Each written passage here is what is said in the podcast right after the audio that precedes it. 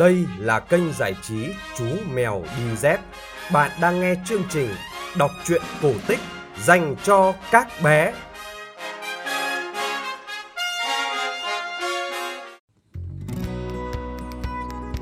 Các bạn thính giả nhỏ ơi, chúng ta lại tiếp tục cùng nghe series truyện cổ tích về loài hổ nhé.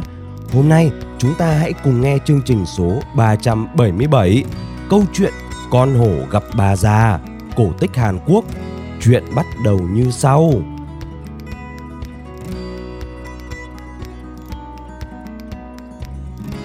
Ngày xưa, có một bà già sống một mình trong một căn nhà nhỏ, chỉ có mỗi một gian ở bìa rừng. Nguồn kiếm sống duy nhất của bà là một mảnh ruộng trồng đậu. Một hôm, bà ra thăm ruộng đậu của mình và lắc đầu chán nản. Đây không phải là lần đầu tiên bà thấy đậu của mình bị phá vì có một con hổ rất hay ra ăn cây đậu của bà. Bà tự nhủ với mình, ta phải làm gì đó để trị con hổ này mới được. Hmm, ta sẽ nghĩ cách để trị nó. Rồi bà bắt tay vào dọn dẹp đống đổ nát mà con hổ để lại. Sáng hôm sau, bà ra ruộng rất sớm, hy vọng rằng sẽ thấy con hổ. Con hổ vẫn ở đó và dưới chân nó là mấy cây đậu còn sót lại. Bà gọi từ xa. Hổ ơi, chắc là mày đã chán vì cứ phải ăn đậu mãi rồi chứ. Mày có muốn đến nhà tao chơi và ăn súp đậu đỏ không? Tao sẽ nấu rất nhiều và cho mày ăn. Hổ hỏi, súp đậu hả? Nó là cái gì vậy? Bà già đáp, Ồ, mày cứ đến xem thử xem. Ăn súp đậu ngon hơn ăn đậu sống rất nhiều, ngon lắm ấy. Mày có đến không? Hổ nói, được, ta sẽ đến. Nói xong, hổ chạy vào trong rừng. Bà già mỉm cười và lại dọn dẹp lại vườn đậu. Bà lấy một ít đậu mang về nhà để chuẩn bị cho chuyến viếng thăm của hổ. Đầu tiên, bà lấy một cây gỗ to cho vào bếp đốt cho tới khi chỉ có than còn sót lại. Sau đó, bà cho ớt nghiền nát vào một cái bình nước ở trong bếp và cắm tất cả kim mà bà có vào cái khăn mặt và để khăn ở bên cạnh bình nước. Tiếp theo, bà đổ rất nhiều mỡ bò xuống nền đất trước cửa bếp, khiến cho nó trở nên rất trơn. Cuối cùng, bà trải một cái chiếu trước nền đất có mỡ bò, buộc một con lừa ở cổng và đi vào trong nhà chờ hổ đến. Khi mặt trời vừa lặn, hổ đã đến nhà bà. Nó đi qua cánh cổng mở rộng và gọi to.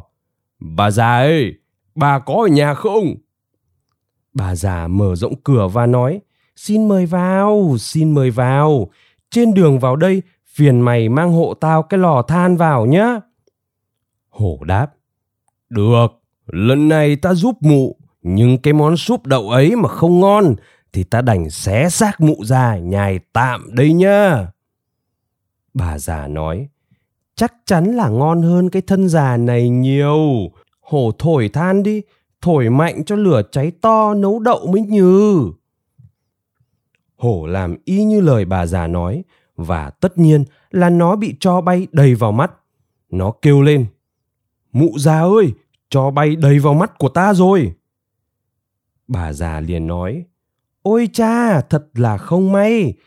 Hổ hãy vào trong bếp đi, trong đó có một bình nước, lấy nước ấy mà vã vào mắt cho cho nó trôi ra. Hổ loạn choạng đi vào trong bếp và vã nước trong bình vào mặt. Vì nó nhắm tịt mắt nên không thể nhìn thấy thứ nước ấy vốn đỏ quạch, toán ớt là ớt. Thế là nó lại giống lên.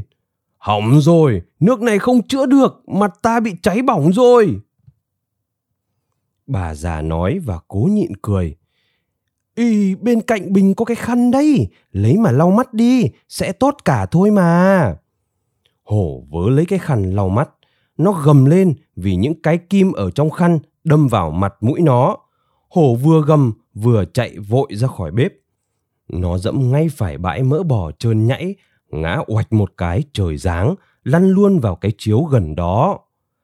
Bà già vội vàng cuộn tròn hổ vào trong cái chiếu, lấy dây trói lại rồi buộc vào con lừa. Bà dẫn lừa kéo hổ đến bên một vách núi và đẩy nó xuống vực. Đó là kết cục của một con hổ gian ác và từ đó vườn đậu của bà già ngày một tươi tốt. Các bạn vừa nghe chương trình số 377 Câu chuyện cổ tích Hàn Quốc có tựa đề Con hổ gặp bà già. Đừng quên Tết này, chú mèo đi dép có chuỗi chuyện đặc biệt về loài hổ để phục vụ các bạn đấy. Còn bây giờ, xin chào và hẹn gặp lại các bạn trong chương trình tiếp theo.